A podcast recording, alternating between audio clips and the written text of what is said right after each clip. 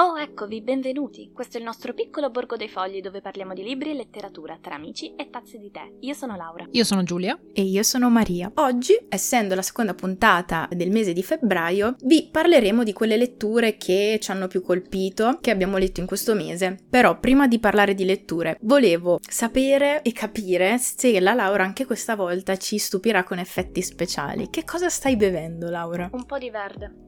Come al solito. Oggi un pochino diverso perché è una miscela di caffè verde, tè verde e lavanda, quindi cioè, no, non così verde, c'è anche un po' di lavanda, però più che altro mi ha sorpreso sapere che esiste del caffè verde. Sì, infatti sì. è abbastanza shocking. E tu Giulia invece? Ovviamente io portando sempre gli stessi tè mi sono domandata, ma la gente si stuferà di sentire sempre gli stessi tè? Ma la Laura ha zittito queste mie paure portando di nuovo una roba diversa, quindi ok, io in realtà avevo bisogno di comfort e quindi siamo su rosa e lavanda, che è il mio tè comfort per mm. eccellenza, per antonomasia. Sì, sono d'accordo, la Laura ultimamente ci sta stupendo sempre di più e sono molto contenta. Io invece avevo bisogno di gioia e quindi oh, la mia tisana si chiama Gioia di Vita. E voi mi direte, ma che c'è dentro la gioia di vita? Dentro la gioia di vita abbiamo tante cose.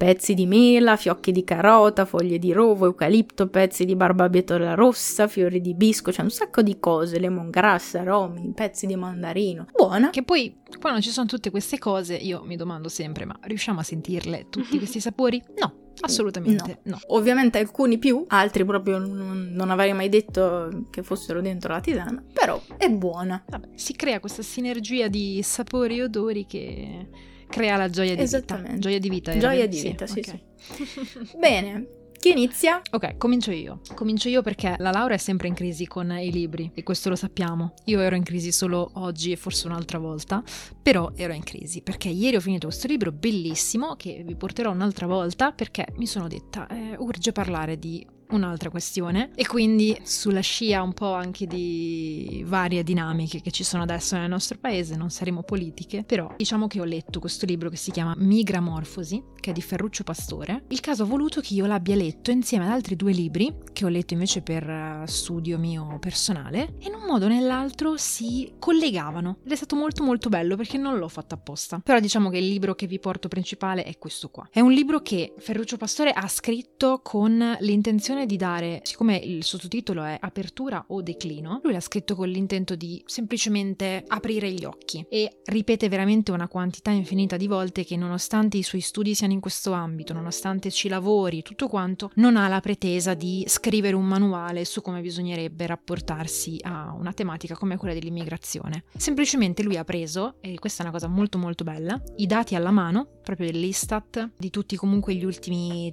sì, 30-40 anni, e ha guardato, semplicemente studiato l'immigrazione. E infatti ha coniato questo nuovo termine, che è migramorfosi. Non, non dà una definizione specifica, però diciamo che con migramorfosi si può intendere questa grande trasformazione che l'immigrazione straniera di massa, cominciata negli anni Ottanta, ha eh, poi portato alla situazione odierna. E lui sceglie di usare un neologismo perché dice proprio al, all'inizio del libro il tema dell'immigrazione è saturo di tantissimi termini che poi nel corso degli anni sono diventati anche che hanno preso accezioni negative, sono proprio logori, lui li definisce. E anche un termine come extracomunitario, lui lo affronterà nei capitoli successivi, cioè si usa ancora anche se poi non, non andrebbe più utilizzato per una serie di motivi. E a me questo libro è piaciuto molto proprio perché ci sono sia esperienze personali, quindi lui in primis si mette in dubbio e quindi guarda la sua esperienza personale. Ha conosciuto un sacco di persone, sia con il, il suo lavoro, sia con il servizio civile quando l'ha fatto che era giovane, oppure insomma in generale esperienze di persone immigrate che sono arrivate in Italia per diverse motivazioni. Quindi ci sono anche dialoghi che lui ha avuto,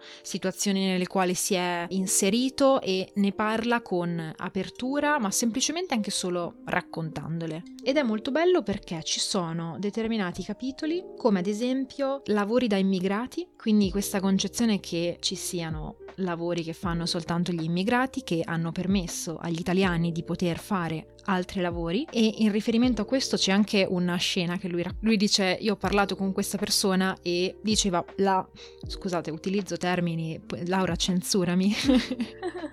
Questa persona diceva nel mio paese la propria merda ce la puliamo da soli ok? E invece noi italiani abbiamo questa cosa che dopo un certo punto ci deve essere qualcuno che fa questo lavoro al posto nostro che si prende cura di noi che fa tutti questi lavori qua che viene ovviamente sottopagato e quindi è molto molto interessante anche vedere la visione che hanno queste persone esterne, diciamo, no? E che poi arrivano nel nostro paese. Questa è, uno, è una cosa molto molto interessante e la seconda cosa invece è tutta la parte linguistica, tutta l'analisi delle varie parole che si utilizzano, che creano anche una sorta di gabbia e anche il fatto che quando si parla di tematiche femministe, di parità di genere, spesso si ricade semplicemente nel confronto, tipo siamo arretrati come quelli là, come quelli là che fanno questa cosa alle donne. Quindi c'è tutto un approfondimento anche su questa parte qua molto molto bello perché si parla con i dati e le fonti, gli studi che sono stati fatti, le esperienze, è veramente molto interessante. L'ho collegato agli altri due libri che ho letto che sono stati uno si chiama Se amore guarda, che è un'educazione sentimentale al patrimonio culturale di Tommaso Montanari, Santissimo Tommaso Montanari, e un altro invece è un libro un po' vecchiotto, però I musei come dialogo interculturale. Ed è stato bello perché, ad esempio, Montanari parla proprio di come attraverso l'educazione al patrimonio culturale si potrebbe creare un'immigrazione più sana che porta frutti ben diversi perché poi in tutto ciò, cioè piccolo spoiler ma lo dice subito all'inizio Ferruccio Pastore sottolinea che l'immigrazione ci ha salvato, siamo un paese che ha letteralmente salvato quindi è molto molto bella anche perché poi spesso e volentieri no, i media creano questa paura nei confronti de- degli immigrati e poi magari sono i primi, cioè gli immigrati ad aver paura di noi perché si parla di meno no, dei, dei morti che fanno gli italiani è certo. molto molto interessante e almeno per quanto mi riguarda, visto che vorrei lavorare in questo ambito qua e ho studiato queste cose qua, parlare di un dialogo interculturale che sia finalizzato anche a un'educazione, a un inserimento, comunque a, a un cambiamento nel nostro paese, secondo me è molto molto interessante, bisognerebbe sfruttarlo molto di più, perché sennò viene sempre messo neanche in secondo piano, in decimo. Molto molto bello, io vabbè consiglio tutti e tre i libri, però in particolar modo questo, cioè Migramorfosi, leggetevelo perché anche se è veramente piccolino, sono 120 pagine, mi pare, scorre benissimo e nella sua semplicità, perché appunto non è un libro pretenzioso, nella sua semplicità ti dà una panoramica abbastanza completa degli ultimi 20-30 anni e di come l'immigrazione abbia veramente cambiato un po' le, le carte in tavola, almeno in Italia. Period. Boom! Ah. non fare il mic drop che poi lo devo tagliare.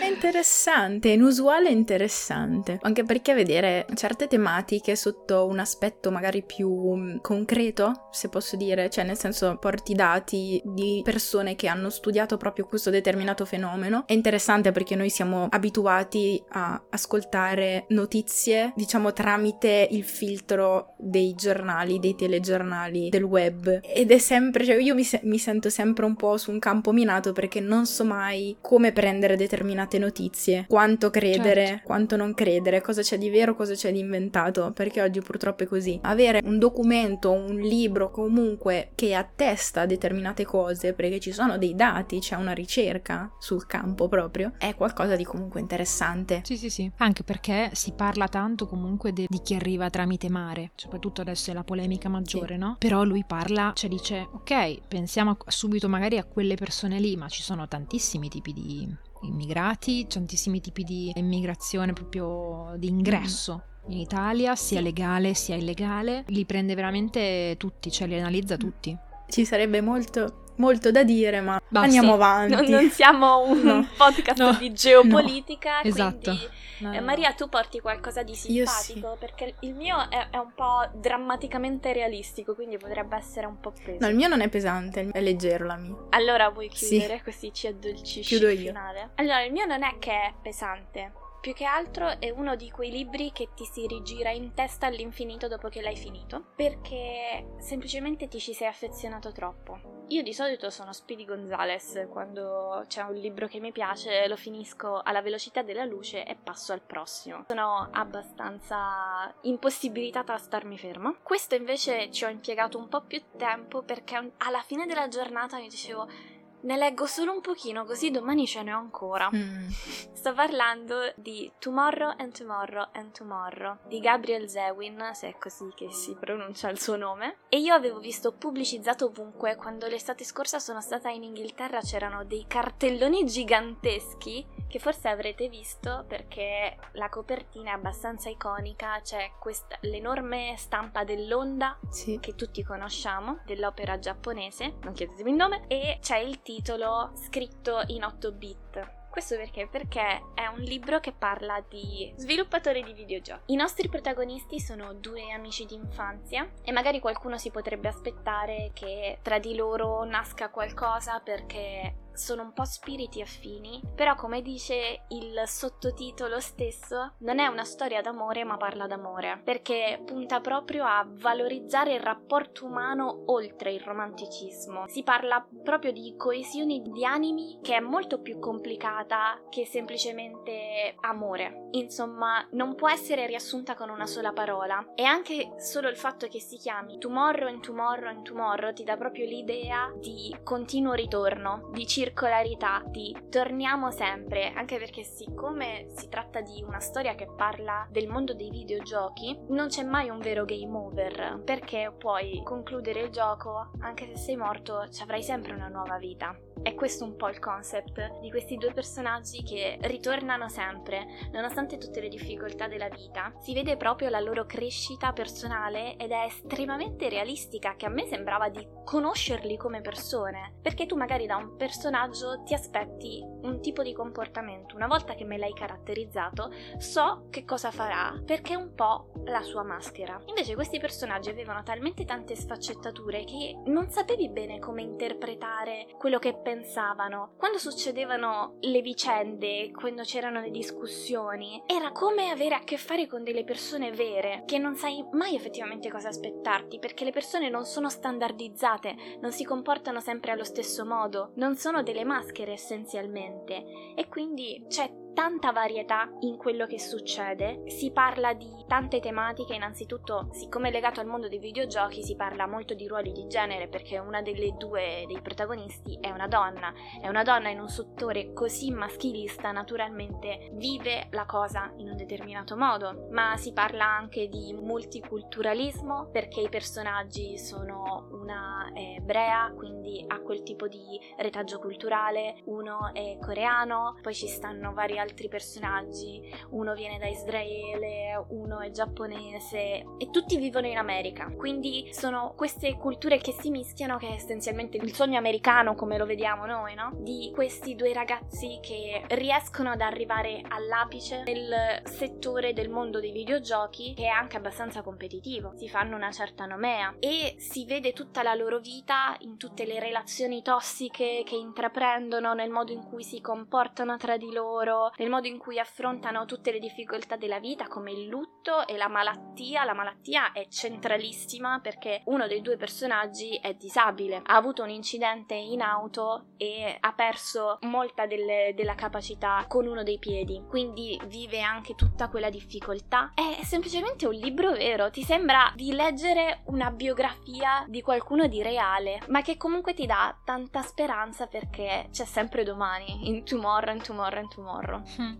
Molto Mhm. bello, molto molto bello. Sì, figo, figo. No, no, non piangere, ti vediamo che... sì, in effetti quando lo stavo descrivendo avevo detto può essere un po' peso perché in realtà le tematiche sono molto pesanti, cioè malattia e lutto sono Presenti. pregnanti, quindi quando lo leggete magari non tutto d'un fiato perché può essere una bella botta all'anima. Forse anche per questo mi è rimasto tanto e ci ho ripensato per diversi giorni perché a parte l'attaccamento che crei con il personaggio, anche quando vedi tutte le cose che gli succedono ti dispiace per il personaggio e ci stai male. No, no, anche perché io li apprezzo molto i libri così, come hai detto te, veri. Non definirei crudi. Veri, secondo me, è una buona... realistici, ecco. Sì. Sì, realistico è proprio l'aggettivo calzante secondo me. Come dicevamo, non mi ricordo in quale puntata ci sta che la letteratura ci aiuti a farci sentire meno soli, però a volte veramente, anche se in maniera realistica, si parla di alcune cose che comunque fanno parte della finzione. Invece quando ci sono queste narrazioni qua, proprio sì, cioè ti sembrano pesanti perché, perché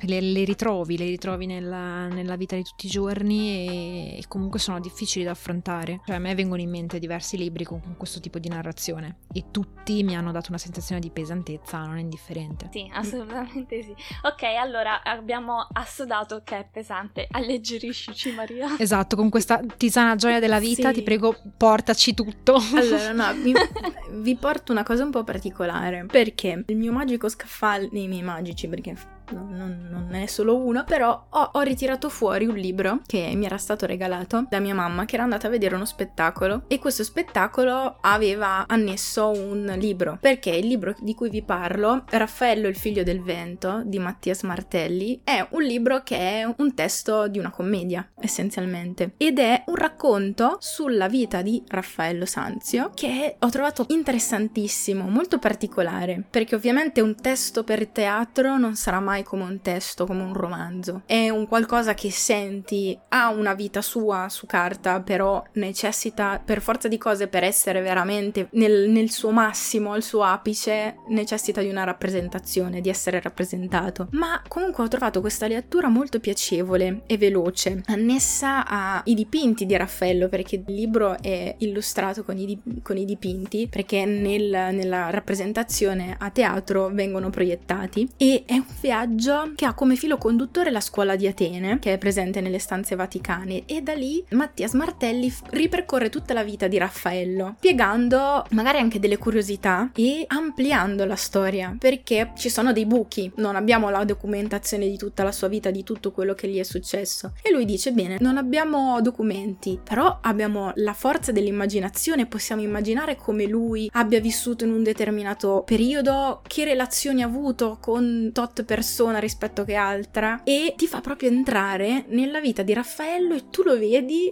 in una maniera totalmente diversa rispetto a quella che uno può essere abituato studiando storia dell'arte a scuola. Io l'ho, l'ho vissuto come un quadro, un grande quadro composto da tante immagini e infatti vi leggerò due parti per darvi un po' l'idea di cosa intendo come quadro. Poi soprattutto per noi che abbiamo vissuto Urbino secondo me fa un effetto un po' più particolare perché ci sono posti che tu hai vissuto proprio bello quello. Poi stai anche parlando del mio piccolo artista del eh, cuore, sì. quindi comunque io... Cioè... E poi la cosa, la cosa bella è che uh, questo libro, oltre a parlare di Raffaello, della sua vita in maniera un po' più inedita, più particolare, pensata da un attore, è bello come ci sia di sottofondo una riflessione sull'arte. Cioè, eh, lui dice, non serve forse a questo l'arte, a dare vita a ciò che non c'è ancora e a ridarla a chi non c'è più? Perché appunto durante anche lo stesso Raffaello si dice, io voglio imprimere i tuoi occhi, ad esempio, voglio imprimere i tuoi occhi per l'eternità e quindi dipinge così magari fra tanti anni ancora potranno godere dei tuoi occhi. Bella, stupenda. E ancora è così. E niente, vi leggo solamente due piccoli passi che secondo me danno proprio l'idea di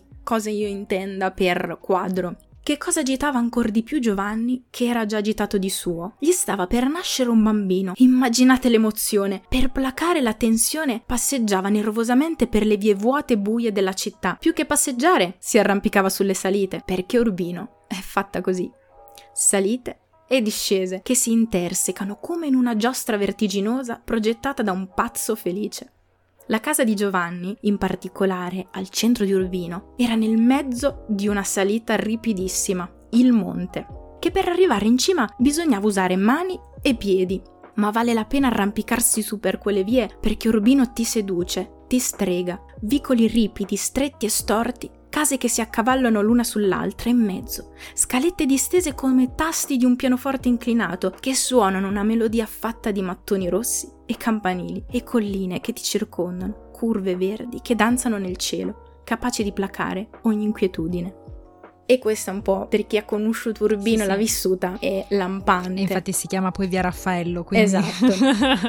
Ma questa è più una cosa vera, reale, documentata, diciamo. La parte che a me forse ha più, diciamo, sconvolto nel senso buono è la parte dove Mattias Martelli si immagina Raffaello innamorato che porta la sua ragazza a vedere quello che stava facendo dentro le stanze vaticane di notte. Bellissima questa immagine. Salirono una lunga scalinata, mano nella mano. Entrarono in silenzio negli appartamenti del Papa. soli. Margherita si guardò intorno e capì per la prima volta che Lello non faceva solo madonne o ritratti, ma anche affreschi affollati di personaggi davanti a cui lei, non capendoci nulla, rimaneva a bocca aperta. Queste sono le mie opere più importanti, Ghita. Le ho dipinte per Papa Giulio. Siamo nelle sue stanze. Quello che stai guardando si chiama La cacciata di Eliodoro e potrei andare avanti perché c'è tutta la spiegazione di Raffaello preso da questa ragazza che gli racconta quello che ha fatto, poi vengono, cioè succedono cose, è movimentato, non è, non è statico Sì, e sì, è sì. tutto accompagnato dalle immagini. Ci sono anche molti cioè, documenti che è chiaro che non si possono prendere come documenti storici, insomma, proprio veritieri, ecco, però che diciamo raccontano un po' di sano gossip eh, dell'epoca. Sì, sì, ma ci sta. e appunto questa Margherita si diceva che Raffaello l'avesse voluta anche durante i lavori alla Villa Farnesina. Sì, E quindi che avesse detto ad Agostino Chigi che non poteva andare avanti con i lavori infatti della, c'è della questa villa cosa. senza questa Margherita. c'è questa cosa Esatto. dentro. Adesso non, non- non vi parlo della trama in sé spicciola, Sì, sì, sì. però sì. No, vabbè, è sempre divertente. Sì, no, infatti perché ci sono dei fatterelli dentro, capito? Cose magari che non sono proprio canoniche, Esatto. però per il teatro, quindi è funzionale. Poi immaginatevi, adesso io ve l'ho letto in maniera abbastanza tranquilla, però pensate a teatro che cosa può essere con luci, musiche di sottofondo, i quadri che appaiono. Sì, sì, sì, ma me lo ricordo quando era a teatro perché l'ha fatto per eh, il- l'anniversario dei 500 anni, Sì. quindi nel 2020. Sì, sì, sì. Poverino, nel senso è proprio l'anno proprio sfortunato per il teatro. E niente. Bene, grazie Di Mary, niente. perché qua tra tutti. Sì, in effetti la tua era... non era una storia d'amore, ma è una storia d'amore anche la tua. Sì, sì, Sì. sì, esatto. Dai. Sì, se avessi portato l'altro libro di Montanari sarebbe stato una storia d'amore anche, anche la mia, ma ho voluto rovinare tutto Ma così, no, insomma, benissimo così. la, la Sì, ma, ma infatti siamo sceme, la scorsa era la puntata sull'amore. Esatto, esatto. Bene, noi vi ricordiamo le solite cose, trovate tutto in descrizione, tutti i libri, se volete lasciarci qualche recensione, oppure semplicemente commentare post Instagram, così almeno chiacchieriamo anche con voi che ci ascoltate. Avete altro da aggiungere? Avete finito il tè? Sì, Sì, infatti devo andare in bagno. la vescica della Laura. Bene, allora permettiamo alla Laura di andare via e noi vi salutiamo. Ciao! Ciao! Ciao!